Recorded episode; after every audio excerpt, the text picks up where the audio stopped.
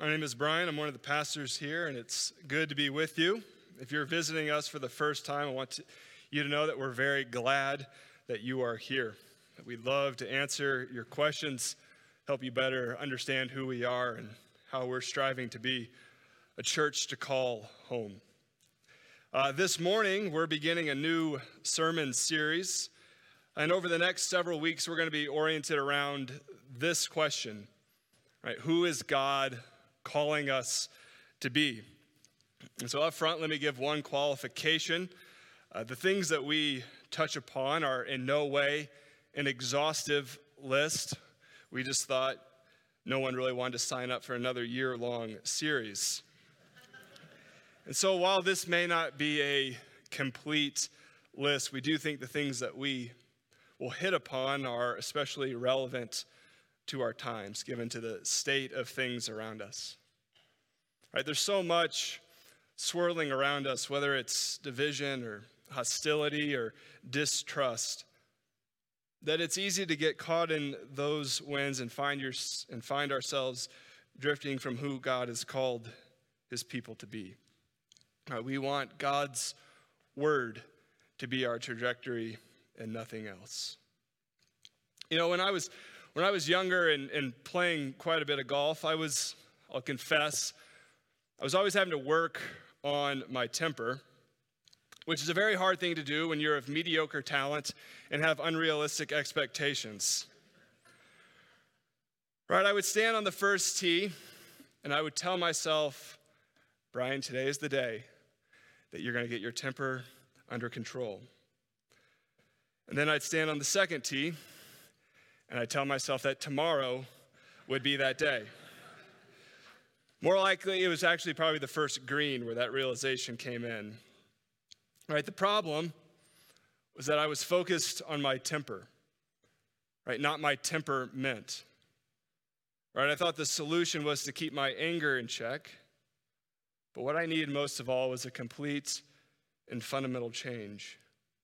Right, my disposition, my temperament needed to be transformed by the grace of God. So during this sermon series, remember, we are not talking about behavioral modifications. Right, we're talking about the deep down change that comes through the gospel, right? Through trusting in Jesus Christ. Everything that we're going to talk about is downstream from the gospel, right? And if we forget that, well, we're in the business of standing on the first tee, thinking that it's somehow in our power to change, right? But our need is far greater and can only be answered by a power none of us possess. So on that note, our lesson this morning comes from the Gospel of Luke, chapter 18, verses 9 through 14, where we're going to learn about what it means to be called to be a humble people. So you can follow along in your Bible or up here on the screen. Gospel of Luke, chapter 18, verses 9 through 14. Jesus also told this parable to some who trusted in themselves that they were righteous and treated others with contempt. 2 men went up into the temple to pray, one a Pharisee and the other a tax collector. The Pharisee, standing by himself, prayed thus, God, I thank you that I'm not like other men, extortioners, unjust, adulterers, or even like this tax collector. I fast twice a week. I give tithes of all that I get. But the tax collector, standing far off, would not even lift his eyes up to heaven, but beat his breast, saying, God, be merciful to me, a sinner. I tell you, this man went down to his house justified rather than the other. For everyone who exalts himself will be humbled, but the one who humbles himself will be exalted. The grass withers and the flower fades. So this Pharisee is what theologians would call a jerk. It's actually not a technical term, so don't write that down. But it's easy to draw that conclusion, isn't it? We hear this familiar parable, and we catch ourselves thinking, boy, I'm glad I'm not like him. I mean, I'll admit it, I've got my faults, but that guy is a real mess. But when we go there, doesn't that prove that we're just like him? See, verse 9 tells us exactly who Jesus delivered this parable to. Right? Those who trusted in themselves that they were righteous and treated others with contempt. In other words, Jesus told the parable to people who had a deep confidence that their lives were approved by God, that their lives were upright and pleasing in his eyes. And what that means is that Jesus delivered these words to religiously minded people, like people who took the law of God seriously, like people who wanted to live differently than the non-religious, non-serious people around them. And is that really such a bad thing? Well, of course not. But here's the downfall to religious people and their striving to honor God in their living. Mercy quickly falls out of their vocabulary. Right? They look at mercy like a professional cyclist would look at training wheels. Right? It's something for those who haven't mastered the craft. And that's why those who trust in themselves that they are righteous inevitably treat others with contempt or disdain. The person who's self-assured that they've garnered God's approval on their merits can't help but see all the other ways that people are falling short. And what happens is that the religious person is always looking over his shoulder, right, to see how far behind others are lagging. What that means is that their eyes aren't set on God. So they aren't seeing how far short they fall of God's perfect standard. You see, the fault is not in God's law. Paul tells us that the law is holy. The commandment is holy and just and good. The problem is in our self-perception, the way that we evaluate and measure ourselves. In the same is true for a non-religious person, right? The person who isn't all that concerned about living an honorable and upright life before God. See, just like the religious person, God's mercy isn't on their radar. Right? They too feel no need for it. They have this confidence, this assurance that they can steer their lives just fine without an intervening mercy from above. And so they too will inevitably treat others with contempt. You see, the deep irony is that both religious and non-religious people have the same downfall. Right? Their pride keeps them from crying out for mercy. And so both religious and non-religious people will inevitably end up stumbling over their pride. Right? And this parable is about the only way that we can avoid that downfall. Right? What Jesus gives us here is the only path to being exalted, to receiving God's approval, to being justified in his eyes. So the parable opens with the strongest of contrast. We're introduced to a Pharisee and tax collector making their way to the temple for a time of corporate worship. There are about 27 references to the Pharisees in Luke's gospel, and they primarily serve as Jesus's cross-examiners. They're always there to ask him and pepper him with questions. And there was obviously some familiarity between Jesus and the Pharisees, because on several occasions, Jesus was invited to dine in the home of a Pharisee.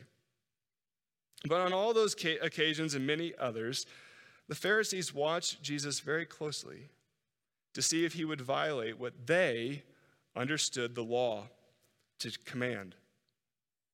Right? The Pharisees were a group widely known for their meticulous attention to God's law.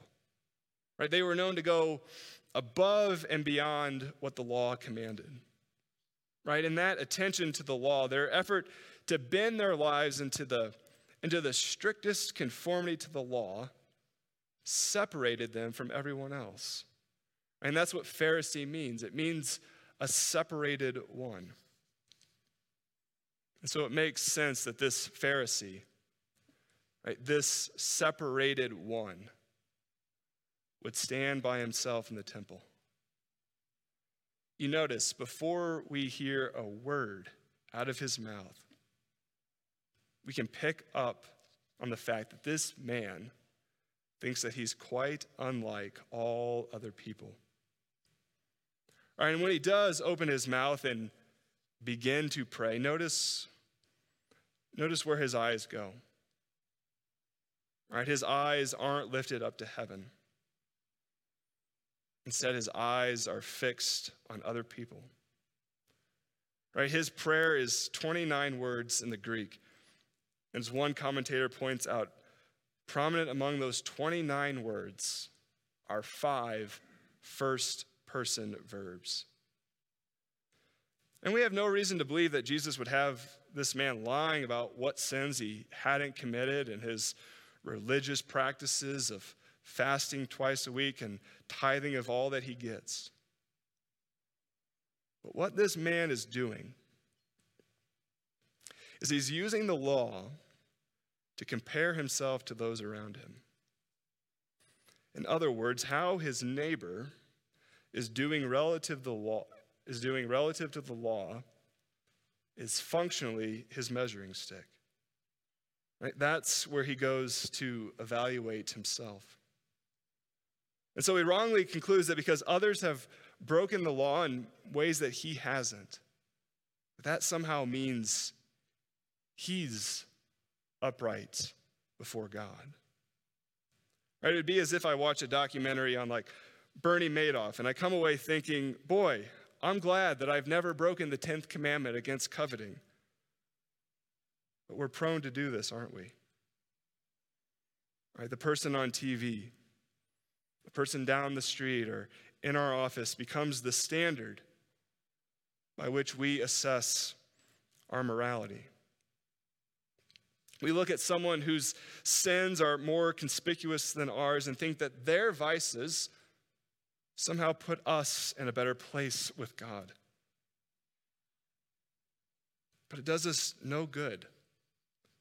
It does us no good to be slightly more meticulous and observant than our neighbors, because it is God, not anyone else, who is the sole unchangeable standard of what is good and honorable.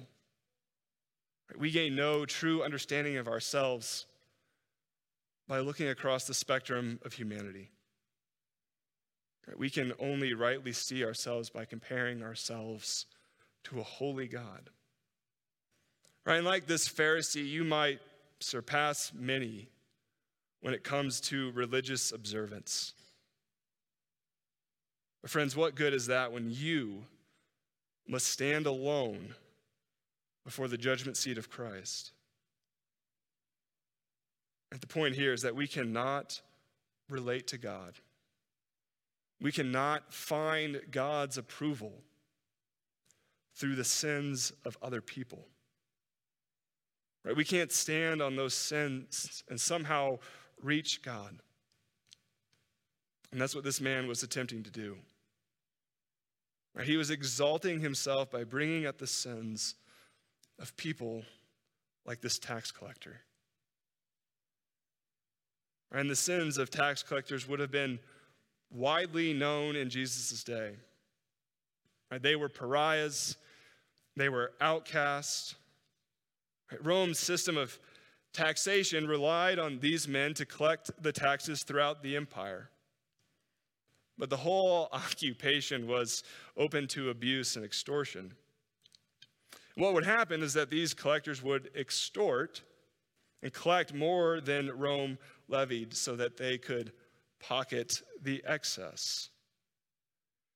And Rome understood that in order to avoid being deceived and falling short of collecting the needed revenue, Rome needed to recruit collectors from the native population, right, who had a first-hand knowledge of the local economy. And so this tax collector would have been known as a traitor to his people who sold out to Rome for money. And yet, everything about his posture and prayer in the temple is different. Right? He stands far off, not as a sign of superiority, but of humility. Right? He doesn't look around to see if perhaps maybe there are some more notorious sinners in the temple that day. He beats his chest and offers this prayer of 6 simple words. God, be merciful to me. And it's actually the sinner. God, be merciful to me, the sinner. And what gets lost in translation is exactly what this man is asking for. When he asks for mercy, you don't know exactly what he's asking God for. There's actually more to this request than meets our ears. You see, the word that's translated merciful comes from the Greek word halaskamai. All right, it's a word that means to propitiate, to assuage, to appease.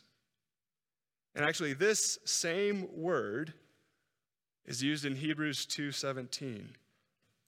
There we're told that Christ had to be made like his brothers in every respect, so that he might become a merciful and faithful high priest to make propitiation for the sins of the people. You see, in Jesus' day, atonement, propitiation, was notoriously difficult for tax collectors. Their sins seemed to separate them from everyone else.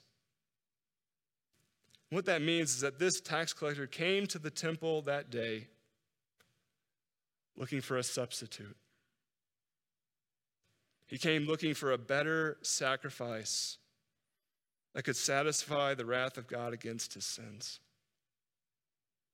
He was asking God to offer a sacrifice beyond anything that the priest and the temple could make. You know, what he understood as a money-hungry traitor to his people is that the only way for him to find God's favor was for God's disfavor to fall on someone else. J.I. Packer, in his book, Knowing God, put it like this: our sins have been punished.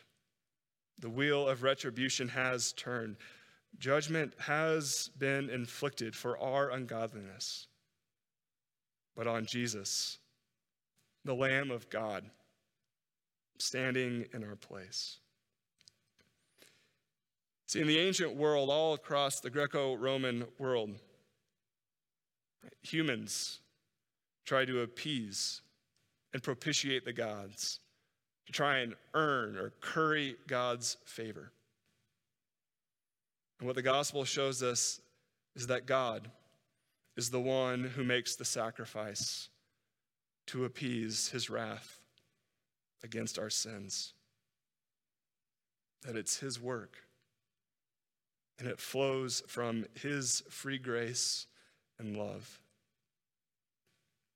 And yet, as Sinclair Ferguson points out, our greatest temptation and mistake is to try to smuggle character into God's work of grace. You see, the Pharisee wanted to bring his character into the temple that day. Right? He wanted others to know what he hadn't done and what he was doing. He wanted others to know how unlike he was from them. But the tax collector brought nothing into the temple except a desperate plea for God to intervene. For God to intervene and save him from all that he had and hadn't done. And you notice the Pharisee and all 29 words of that prayer didn't ask God for a thing. He made no request. But this tax collector made the one request that allowed him to go home justified, assured of God's approval. You know, we can all try to smuggle one thing or the other into our relationship with God. We want to bring our years of devotion, our improvement, our giving, our service, and even our neighbor's sins. We think the more that we do, the more favor we have. Or the more that someone else's sin, the more favor we have. Friends, we have God's favor for one reason only. Jesus became like us in every way to be our merciful and faithful high priest, to make propitiation for our sins. See, being rightly related to God now and stretching into all eternity depends entirely on Jesus Christ. Your character has nothing to do with it. And because of Christ, you don't fall in and out of favor with God. At the moment you trust in Christ alone, you'll never be more acceptable before God. You'll never lack in God's approval and favor. This is what Paul means when he says that Christ became to us on our behalf, wisdom from God and righteousness and sanctification and redemption. You see, that's the one bit of antivenom that can kill the poison that is pride. You see, the only way we can walk on the path of humility is through Christ. Right? We are only going to be a humble people as long as we take our eyes off ourselves, off our neighbor, and we set them on Christ, right? Who came and stood in our place. As one pastor noted in a sermon I listened to recently, if you look at Christ's life, here is one man who had every reason and all the power in the universe to exalt himself. But when you look upon the one man who is truly unlike all people, what do you see? You see the Lord and King of the universe humbling himself and becoming obedient to the point of death, even death on a cross. You see, our pride can only be healed by the humility of our Savior. Right? It makes sense then that the only way to God is through this humble spirit. And yet pride is such a subtle thing. Right? No one wakes up and says, today I'm going to become more prideful. Right? We all recognize that it's obnoxious. We easily detect it in other people. And yet on our own, we can't keep it at bay. Right? Pride is that thing that is always going to sneak into our hearts. And it is so very good at hiding itself. You see, pride is where you always end up without Christ. You see, the truly humble person isn't someone who's always thinking the worst thoughts about himself. The truly humble person is the person who thinks constantly about Christ and his mercy. So the only way that we grow in humility is we become self-forgetful people. We become people who remember Christ more and more every day. And so as you head home this morning, whose path are you following? The one who exalted himself, or the one who humbled himself? And remember, the road to humility, it begins with us bringing nothing to God except this one desperate request. God, be merciful to me, the sinner. Let us pray. Father, how good it is that when we do offer that prayer, it is not in vain. For we know that while we were still sinners, Christ died for us. We ask that good news would begin to transform our hearts, the way that we see ourselves and other people. We know that pride is a subtle thing. It's hard for us to resist. And so we pray that by your grace and by the power of your Spirit, that you would help us put to death our pride, that we would be transformed more and more into the image of our Savior. In his name we pray. Amen.